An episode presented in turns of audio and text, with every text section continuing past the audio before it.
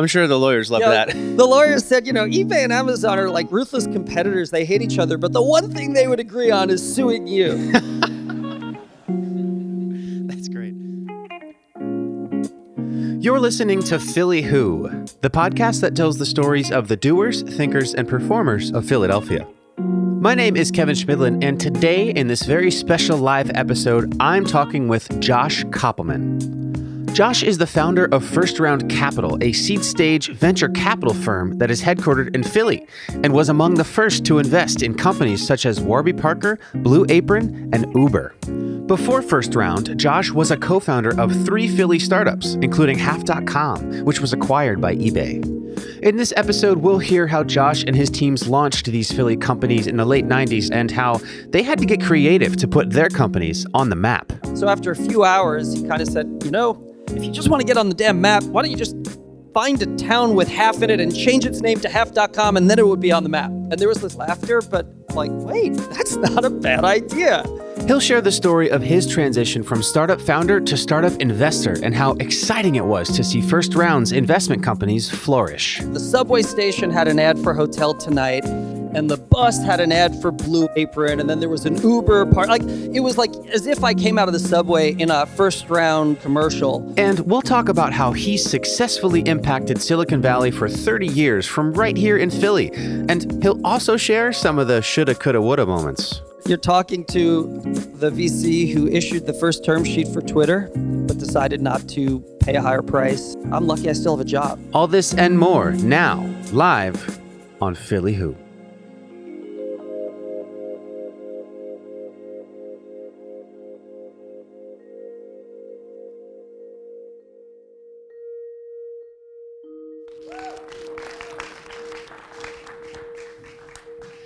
In 1992, when he was a student at Wharton, Josh co founded Infonautics Corporation. Four years later, he took it public on the NASDAQ. In July of 1999, Josh founded Half.com and led it to become one of the largest sellers of used books, movies, and music in the world. Half.com was acquired by eBay in July of 2000, one year later. Josh then founded Turntide, an anti spam company that was acquired by Symantec six months later. After his third successful exit, Josh then founded First Round Capital in 2004 to reinvent seed stage investing. Since then, First Round has invested in over 200 emerging startups, including Uber, Mint, and Blue Apron. Josh was ranked fourth on Forbes' 2015 Midas list of tech investors. He's been EY's Entrepreneur of the Year, and he's an inventor on 13 US patents. And the best part, he's done all of this right here in Philly. Josh, I want to start by hearing about your first entrepreneurial venture, which you took on in your hometown of Great Neck, New York, when you were four years old. What were you selling? Rocks. You were selling rocks. And what was the market for selling rocks like in 1976? So I, I, I learned several things selling rocks. Um, I didn't have anything else to sell, and I wanted to be in business, so rocks were free. So I thought I would just put rocks in my little red radio flyer wagon and sell them. Uh, the first thing I learned is sales is hard.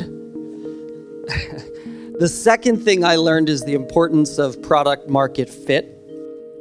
Um, and the third thing I learned was how fortunate and privileged I was because I had fa- friends and family coming out to pay 25 cents, 50 cents, and a dollar for ordinary rocks, and they were not buying it for the rocks, they were buying it for me. Right. That was your first friends and family round. So then, after that, when you were seven, you had another entrepreneurial venture, and that was Josh's Juices, correct?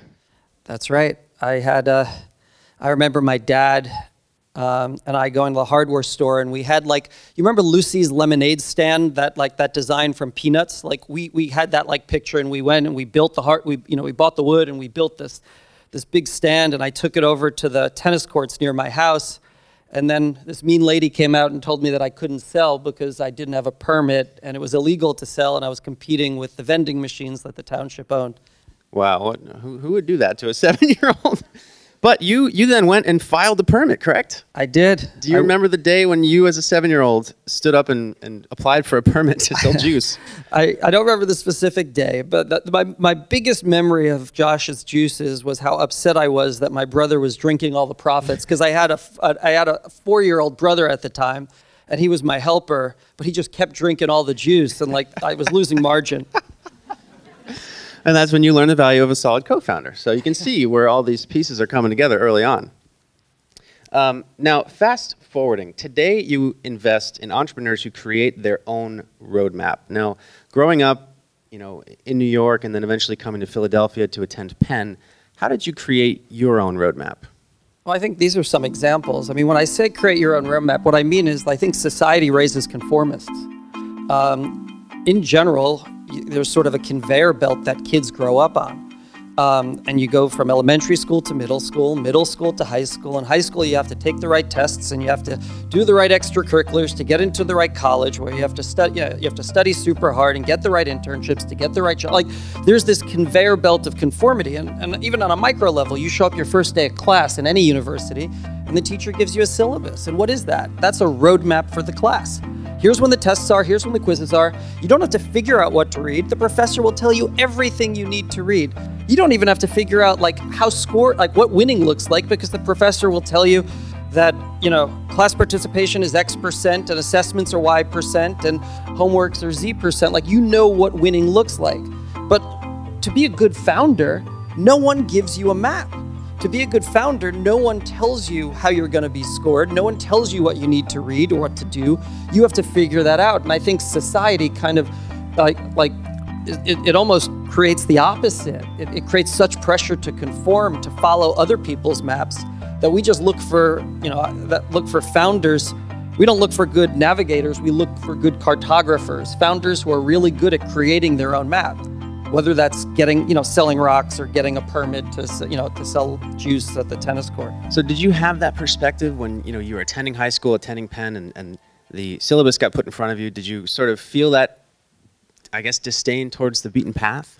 no i don't think it was that clear at the time i i, I just think i felt a little more comfortable walking against the grain of the conveyor belt and you don't have to it, it doesn't take a lot to you know like you know did you choose a major or did you build your own major? Do you read books or did you write a book? Do you join a club or do you start a club? Do you get a job or do you start a co- like there's so many small ways that people have and will continue to have um, like trying to fight that conveyor belt. And I guess all I'm saying is when I look for what we look for in entrepreneurs is an ex- is a history of being comfortable non being a nonconformist, going off the conveyor belt because it's so tough and so lonely to start a company that like ideally you've done it you, you, you have experience even if you've never started a company before you just have experiences as as you know going against the the grain Right. So you started your first company while at Penn, uh, Infonautics. Now, can you tell us the story of, of how the idea came about? Like, at what point were you like, we need to start a company around this? Um, Infonautics, I co founded uh, during a summer internship. And this was before the consumer internet was around, right? You had dial up services like Prodigy, CompuServe and America Online, but there was no search engine. And sort of my co founder actually had the idea for Infonautics, which was to build a LexisNexis, a search engine. We didn't know to use the word search engine at the time for kids. And we built a product called Homework Helper that was on all of the major services. Um, and um, I'd grown up, um, you know, I, I, I was part of the 300 baud club. Like my first modem was 300 baud, where you would see the words, the, like the letters scrolling across the screen as it loaded. And so I ran a bulletin board in my own house. So like it, it was, it, it just seemed really right that this would be the way that kids would get information. yeah. So, what were your expectations for this product and this company as it got off the ground? I didn't have to make as big of a cost as my co an investment as my co-founder Marvin did. I mean, he mortgaged his house. I, I was in a dorm room. I can't mortgage that. Um, so, you know, so for me, it started off as this could be a really interesting learning opportunity, um, and and it just continued to grow. Yeah. So, can you take us through the day that that company went public? How did you feel? What was going through your mind that morning? So, this is going to be an answer that I don't think you expect. You know, like when you're a private company, you only get valued by appointment. What that means is if you're a private company, your stock only trades when you want it to trade, right? And so when is that? That's typically when good things are happening because that's when you want to sell stock. You take less dilution, it's a higher price. When you're a public company, you trade every every business day. And so when Infonautics went public, it went out at 14, traded up to 14.25, and never saw that price point again. Wow. Went down from there. So to some degree, it felt like I was, you know, for the first five years of Infonautics story, we were selling gold, and then the day we went public, maybe we were selling rocks. Um, So you were back to your roots at that point. so that's that's curious. So then, at what point did you have an idea to start a new company and, and leave this now publicly traded company? so sort of started thinking about half the idea for half.com i think in 98 i was a big user of i mean of, of amazon but also of ebay and and sort of re- recognized that there was there was there was a gap in between in fact the original name for half.com wasn't half.com It was. ebazon we wanted to take the best of ebay and the best of amazon and combine them I'm sure the lawyers love you know, that. The lawyers said, you know, eBay and Amazon are like ruthless competitors. They hate each other, but the one thing they would agree on is suing you. That's great. So you have this idea to start another company. Now, did you feel any trepidation for leaving your, your first company, which I imagine felt like your baby? yeah, it felt like my baby. I think, you know, I think that the company was already public. It, it, it had already grown. Um, and, and I think I, I was the junior co-founder in that company. Um, and I, and, you know, I think there, in, in most founders, there's sort of perpetual insecurity. And I wanted to prove to myself that like this wasn't a fluke of timing. Um, you know, that, um, so, so, and I wanted the shot to sort of, to be sitting in the CEO chair rather than the number two seat. Gotcha. So then you launch half.com in July of 1999. Now, a lot of internet companies were launching at this point. How were you able to get the word out for half.com? So we it was hard because in 99 you had people like pets.com spending 3 million a month with like TV commercials with their sock puppet like getting media exposure was difficult. So we, we tried to do a number of, of, of atypical sort of, you know, what today would be called earned media um, uh, stunts. And what would you say was the biggest of those stunts? probably our launch stunt. You know, we were all in the room and, you know, with my head of marketing and the whole marketing team, and we were trying to brainstorm what could we do at launch that would sort of put the company on the map. And we spent hours brainstorming ideas like, you know, and, you know, that idea, no, that one won't get us on the map, no. So finally, I remember Mark Hughes, who was the head of marketing at the time, said something along the line. He just got so frustrated because like we were shooting down all of the ideas. So after a few hours, he kind of said, you know, if you if you just want to get on the damn map, why don't you just find a town with half in it and change its name to half.com and then it would be on the map. And there was this like kind of like laughter, but like, wait, that's not a bad idea. So the next day, Mark was on a plane to Halfway, Oregon, population 345. We figured Half Moon Bay would probably be a little more expensive. And which was a perfect, like, it was a great town because it was a town that was actually formed in the gold rush and then got left behind. And now you had the internet gold rush. So, like, there was, you know, a story.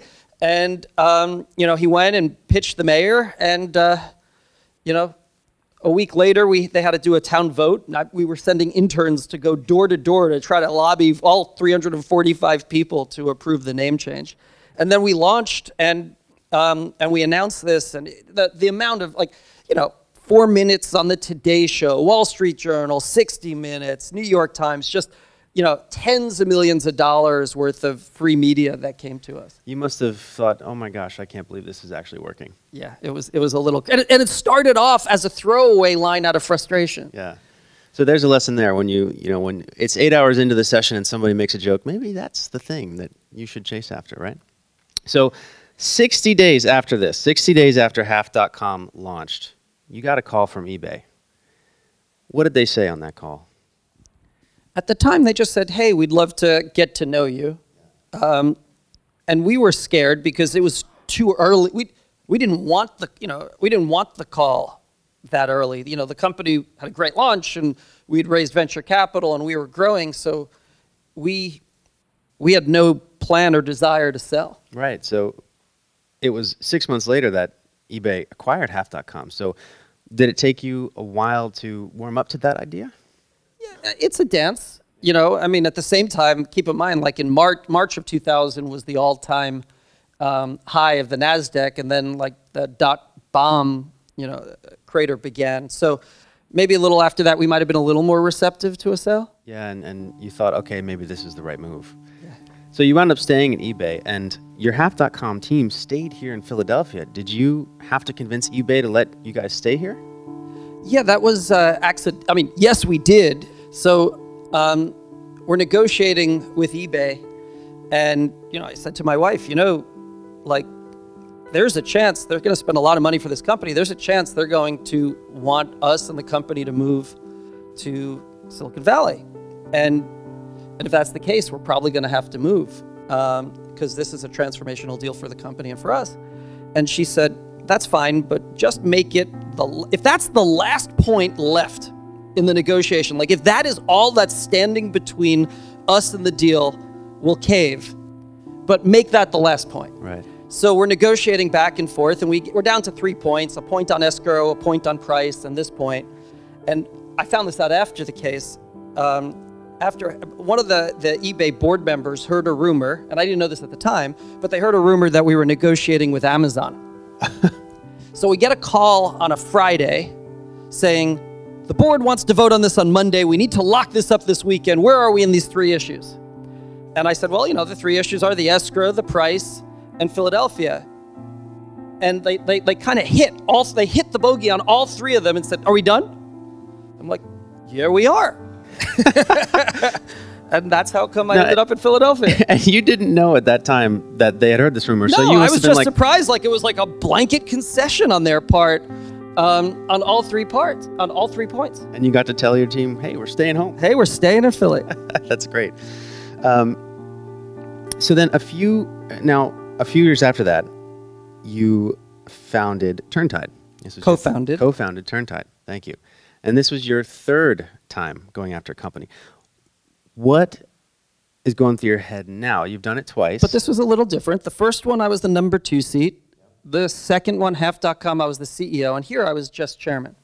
Ah. So it was a ah. different role as well. Okay. And what would you say, looking back, was your favorite part or biggest lesson learned in that role at Turntide? So Turntide was a very, I mean, Turntide from was less than a year between when I got involved because um, Turntide was a spin out of another company. Okay. So we saw the Lucinda, the, the, the, the, founder, the CEO of Turntide, saw this opportunity to spin a technology out and create a company out of it, and um, it was sold to Symantec very quickly. So, um, you know, that was really just a bet on a, on a person, Lucinda, and it worked. So, after this exit, you've had three successful exits.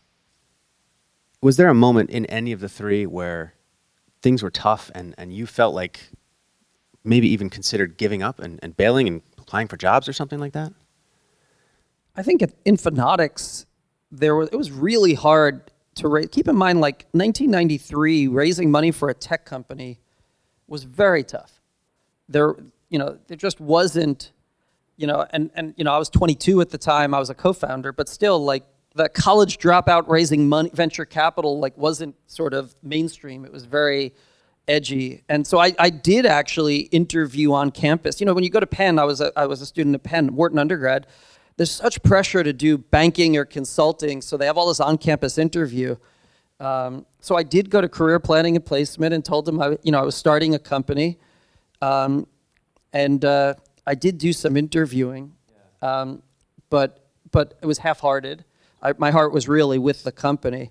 The funny part is when I graduated, the, the, the, the university at the time would send out a survey like two months after graduation because they wanted to know, like, all right, how many of our graduates are bankers? How many of our graduates are consultants? Are you know are doing X, Y, and Z? And as like a founder um, who really wasn't getting paid much or anything at the time, like the only box that kind of fit was unemployed. Oh man, so you were that check mark that they didn't want to see, but look at it now. Yeah, I was a blemish on on, on Penn stats. That's, That's great. So it wasn't too long then until you decided to go from being a quarterback or a running back, whatever, a player on the field to the coach. At what point did you have the realization that there was a need for a smaller VC firm? Yeah, it wasn't an easy decision to trade in, as I say it, to trade in my green lightsaber for a red one. Right. Um, you know, I, I, I think a lot of it was just an observation that for the first company, it took $5 million to get the first product ship. We had to build a data center. We had to write every line of code ourselves, build expensive hardware. The second one took two, half.com took two and a half million. Turntide took 750. So like in the, in the, in the course of my short career, the, the, the cost to get to market had come down by an order of magnitude. Wow. And during that same time, venture funds had tripled in size. So, so that's a th- 30x gap in the market. So, so kind of saw just a, an opportunity to bring a venture scale product to, to, to a sort of an angel dominated market. Did you think at that time that you would be able to be as successful as a, a VC investor as you have been as a co founder? I wasn't sure. Uh, so when I first started, I didn't even commit to doing it full time. It was year to year because I wasn't sure if I'd be good at it, if if if I'd enjoy it. I remember we would tell other VCs what we're doing, you know, and their funds were getting larger and larger, and ours were. You know, our first fund was a seven million dollar fund, and uh, you know, and we told them what we're doing, and like like they couldn't have been any more condescending. It's like, oh, that's very cute. So you were the disruptor of the disruption industry. That's crazy. Um, so then, at what point did you know that you were onto something here? That that first round capital would be able to, become what it has become. there was a moment where I was I was up in New York and I got out of the subway and like you just see the street and there was a bus driving past the subway station and the subway station had an ad for Hotel Tonight and the bus had an ad for Blue Apron and then there was an Uber part like it was like as if I got out of like the you know came out of the subway in a first round holiday video like slash commercial because like you were just seeing all of your companies unintentionally sort of just surrounding the landscape and you know you kind of realize like wow we've really been fortunate to work with some amazing founders Yeah, that's cool because I, in, in speaking with past founders and folks, you know, who, who build things, um, I, a lot of them say that they really never have that moment where they're like, oh, I've made it. Like, this is it. Um, and that some folks make it a point to take a moment and look around and, and see all the cra- amazing things that you've created. So, no, very clear the founders created it you had a hand, I'd say. no we, we're, we're fortunate enough that they chose that they chose to partner with us but I, I definitely recognize that you know the, the important the different role that I, that a venture investor is in from a founder in terms of value creation Yeah. So, what's what was the biggest challenge in transitioning from the quarterback to the coach? So I think you know my first few. I'd made a bunch of angel investments before I started uh, first round, and pretty much lost all the money I, I invested in them. And I think the the main reason why was because I would someone a, a founder would be talking to me, and he or she would be telling me what they wanted to build, and I would not focus on that. So like imagine if someone was coming in and telling saying, "I want to build brownies." Like they would say these are going to be the best brownies, et cetera. I would ignore that. I would be saying, let's look at the ingredients that they have. They have chocolate, they have whipped cream, they have milk, they have sugar. They shouldn't be making brownies. They should be making chocolate souffle because man, that chocolate souffle would be like much better than the brownies. Like, and so, so it, it, it, it took a while for me to realize that I wasn't backing someone's ingredients, I was backing their recipe um, I had to buy their story, what they wanted to build, not the components of it, because I wasn't going to be the person sitting in the chair. I wasn't going to be in the kitchen making this. So, so you know, I, I, I you know, it's, it's kind of a mixed up metaphor, but I, but I, but I had to sort of realize that I was signing on to their vision and their recipe, not what I would do with those ingredients. So let's go back to the moment that you were pitched Uber Cab. So when you heard that pitch, now at that point it was more of a service that just picked up like a black car type service, right? That's right. So so we had first round had backed a company called Stumble Upon, um, which had sold also had sold to eBay, and uh, the the co-founder of Stumble Upon, uh, and I was on the board of Stumble Upon. The co-found uh, the, the co-founder there tweeted out, uh, that he was working on this new thing called UberCab. And fortunately, my partner Rob saw the tweet and just sent an email saying, "All right, I'll bite. What's UberCab?" So like that tweet is a very valuable tweet. Wow. Um, and uh, you know, and then uh, we brought them in, and I think we were all excited. Like I've, when I look back at like the voting data, like we all voted yes, but I don't think any of us had under, any sense. Uh, I think I, I, I think it would be revisionist history, um, and and you know there'd be a lot of confirmation bias by saying we knew it at the time. Oh, you couldn't have. Nobody knew that. um, was there a moment then where you kind of like, I guess, that moment while you walked out of the subway where you realized how ubiquitous and game changing Uber had become? Yeah, I mean, I think you just you know you just saw that company take off, and it and it grew so fast, so quickly. Um, you know, I'd been involved in in, in as an investor or, or, as a founder in many successful companies, but nothing like that. Yeah. So, what so far in the investment game has your has been your biggest shoulda, coulda, woulda moment? How long do we have? I mean, you're you're talking to the VC who issued the first term sheet for Twitter but decided not to pay a higher price.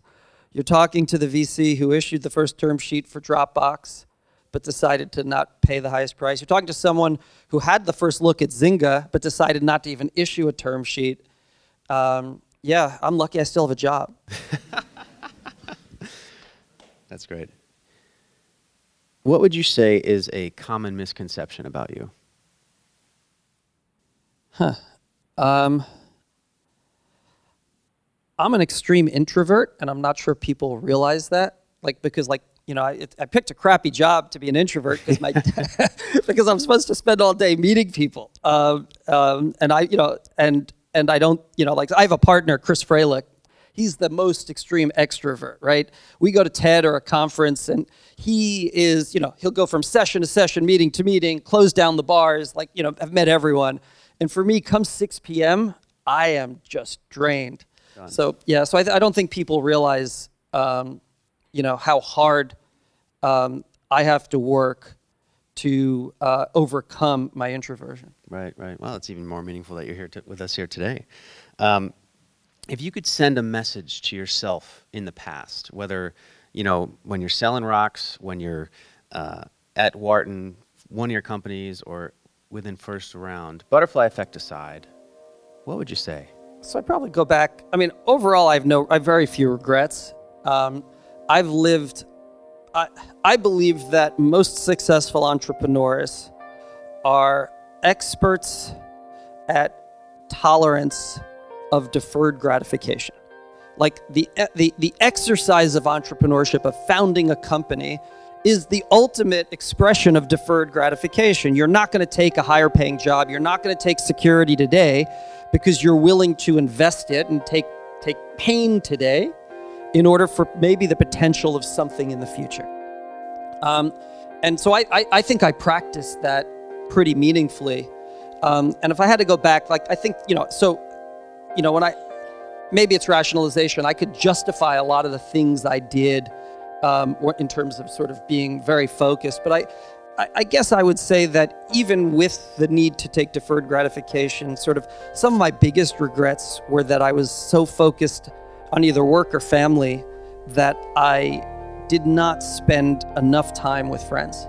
I, I really just made the trade off to, to sort of be a bad friend, unfortunately, in order to focus on, you know, I prioritized ruthlessly, and that was the consequence. I mean, you know, I, that when you when you ask that question, the, one of uh, our board members and an early mentor in my career was a gentleman named Israel Melman, and he was an, a board member of Infonautics, and we grew apart and didn't really keep in touch. And then I remember hearing while I was in the middle of Half.com that he had passed, and I didn't go to that funeral wow. because I was too busy. And like 15 years later, 20 years later, like that still is one of my top regrets. Um, you know, I just feel like, um, yes, there's something about deferred gratification, but there's also something about remaining grounded. Right. Taking advantage of the relationships that you have. Yep. I struggle with that myself just recently going into full time entrepreneurship. Um, how do you balance, right? I want to have friends. I want to see my family. I want to have incredible success. I want to have fun. I want to do, but you do have to prioritize. And I guess what you're saying is don't always make your relationships the lowest priority. Yeah. I think I think I, looking back, I would have I would have been a better friend to people. Now, is that the advice that you would give if you could give one piece of advice to, you know, early stage founders uh, going into a new venture? Well, I think everyone has a different scale on, on how they on how they choose to invest their time and what their prioritizations are. And I wouldn't I wouldn't dare to impose my value judgments or my prioritizations Right. on them. Right.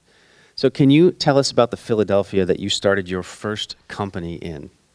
Yeah, so I ca- I'm, I'm not a Philly native. I came to Philly, I moved to Philly in 1989 for college. So I spent like two thirds of my life here in Philly, but um, it was a very different town. I mean, um, when I came in 1989, it was almost as if like the slogan to outside, like it was so, Philly was so insular, insular. Philly was so insecure and defensive. It was almost as if you could like see people wearing a t-shirt saying, Philly, like we suck and we don't like you. um, you know, I mean, like it was just not accommodating and not open and, and uh, you know, very defensive. So, then what made you stay here all that time? Um, so a little bit of an accident, right? I graduated college, and Infonautics had 20 employees, and they had husbands and wives and mortgages and kids in school, and I had no ties, so it just it just made sense. And then obviously, you grow roots, and you you you you get attached to institutions, to things, to companies, to people. Yeah. So, would you say that that you? I mean, we talked about how uh, with eBay, you kind of accidentally got to stay here. Did you have any moments where you said to yourself, "I need to get out of here. I need to go to San Francisco or New York or something like that"? I'd be lying if I said no. Um, yeah, I mean, there were plenty of times when I started first round. I, you know, as a venture firm, we'd love to invest more in Philadelphia, but the majority of our investments are not. The majority of our investments are on the West Coast. So, knowing that I was building a venture firm where the majority of our opportunities would be 3,000 plus miles away, I, I knew I was, I was sub-optimizing on a business decision because I was that was not the only variable that I was solving for at that time. Right. Uh, in so today in Philadelphia, in the startup world, what is the biggest challenge facing Philadelphia? So I think it's not unique to Philadelphia. You know, at first round we see companies we, we invest all, all over the country, at least domestically. We don't do much internationally.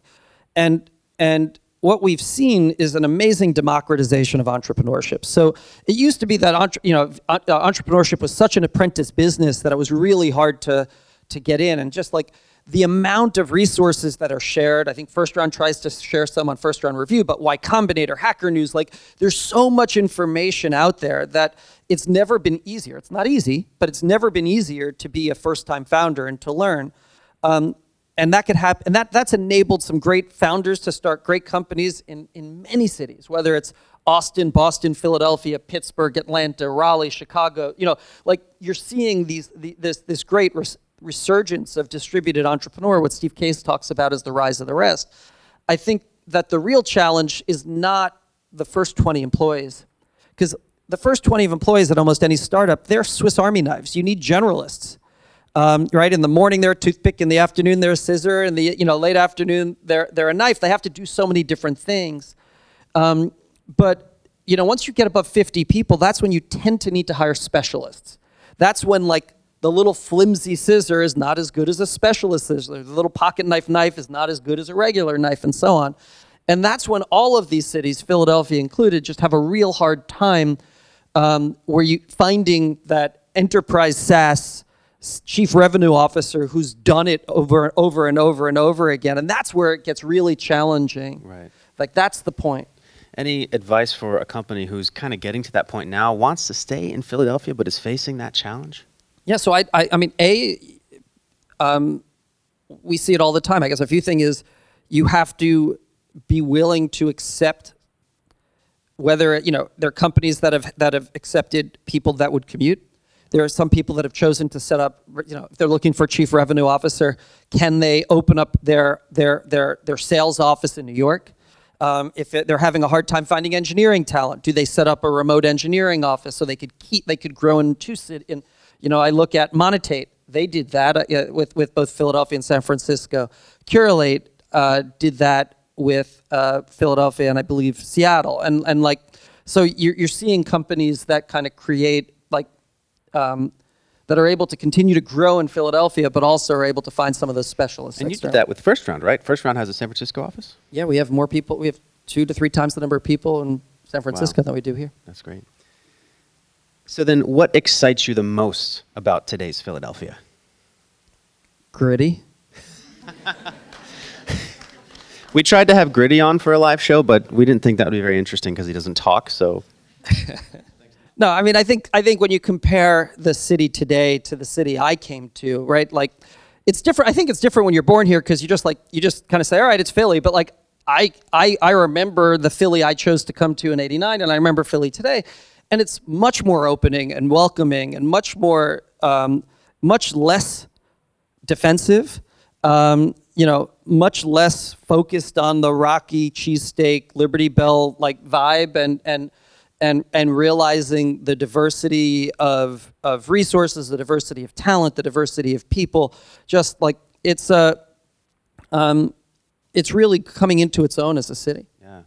Finally, if you could get one message to every Philadelphian, even those outside of the beautiful startup community, whether it's you know a tweet, an email, a plane in the sky, whatever it is, every Philadelphian could receive and ponder this message. What would you say? So I'd say the following I'd say, look, Philadelphia is fortunate to have great universities here. And without those universities, Philadelphia would not be where it is today. Philadelphia is fortunate to have amazing hospitals. CHOP is a, is a gem in our backyard. And without CHOP, Philadelphia wouldn't be where it is today. Uh, Philadelphia has great museums, from the, the art museum and the Barnes and, and you know the orchestra and the. Like all of those institutions are really important to Philadelphia, and they make the city a large. They contribute to the city. Um, I'd also argue that Philadelphia is really fortunate to have a local nonprofit owned newspaper with 250 people in their newsroom who are creating amazing content, doing public service journalism um, cr- you know, providing sort of, you know, watchdogs and eyes and creating accountability and, and helping and, and, and Philadelphia would be such a, a, worse city, just like it would be without the art museum and w- would be without the Barnes, if there wasn't an independent, investigative, public service newspaper. And it's one of the reasons why I became chairman of the Philadelphia Inquirer. So I would, I guess, I, if I had one thing to ask, it would be, why don't you pay to subscribe to the Philadelphia Inquirer? Well, there you go. I think we can all ponder that and leave it at that. Josh, thank you so much for being on the show. Thanks for having me.